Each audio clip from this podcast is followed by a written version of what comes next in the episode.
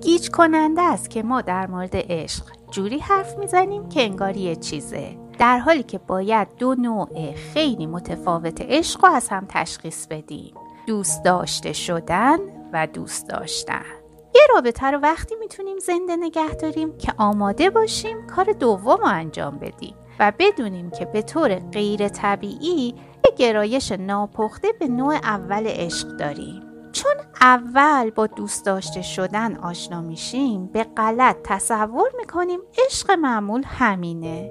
بچه فکر می‌کنه والد همینطوری خود به خود دم دسته. برای تسلی، راهنمایی، سرگرمی، غذا دادن، جمع و جور کردن و والد تقریبا همیشه هم گرمه. هم شاد و شنگول. پدر و مادرها نشون نمیدن ولی خیلی وقتا پیش میاد زبونشون رو گاز می‌گیرن جلو اشکاشون رو می‌گیرن. یا اونقدر از بچه داری خستن که آخر روز جون ندارن لباسشون رو عوض کنن. رابطه تقریبا همیشه به طور کامل یک طرف است. والد عشق میورزه ولی انتظار جدی برای جبران نداره. والد ناراحت نمیشه. وقتی بچه متوجه مدل موی جدیدش نمیشه. یا درباره روز کاریش سوالای حساب شده و دلسوزانه نمی‌پرسه. یا به مادرش پیشنهاد نمی‌کنه بره طبقه بالا استراحت کنه.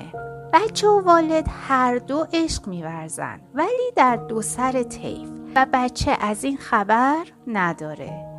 همین دلیله که تو بزرگسالی وقتی ما میگیم عشق می‌خوایم عمدتا منظورمون اینه که جوری دوستمون داشته باشن که زمانی پدر مادرمون دوستمون داشتن.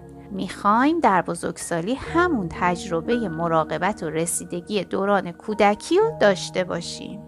مخفیانه در ذهنمون کسی رو تصور می‌کنیم که نیازهای ما رو بفهمه هرچی می‌خوایم برامون بیاره. صبر ایوب داشته باشه و دلسوز باشه. از خودگذشتگی کنه و کاری کنه حالمون بهتر بشه. این طرز فکر حقیقتا فاجعه است. برای دووم آوردن رابطه باید قاطعانه از موضع کودک به موضع والد مهاجرت کنیم. باید کسی بشیم که گاهی خواسته های خودش رو تابع نیازهای یه نفر دیگه کنه. برای رفتار بزرگسالانه در عشق باید برای اولین بار یاد بگیریم که یه کار واقعا مهم بکنیم. دست کم گاهی یه نفر رو بر خودمون مقدم بدونیم. عشق واقعی و بالغانه اینه. هرچند همه اول از این موضوع تعجب می‌کنن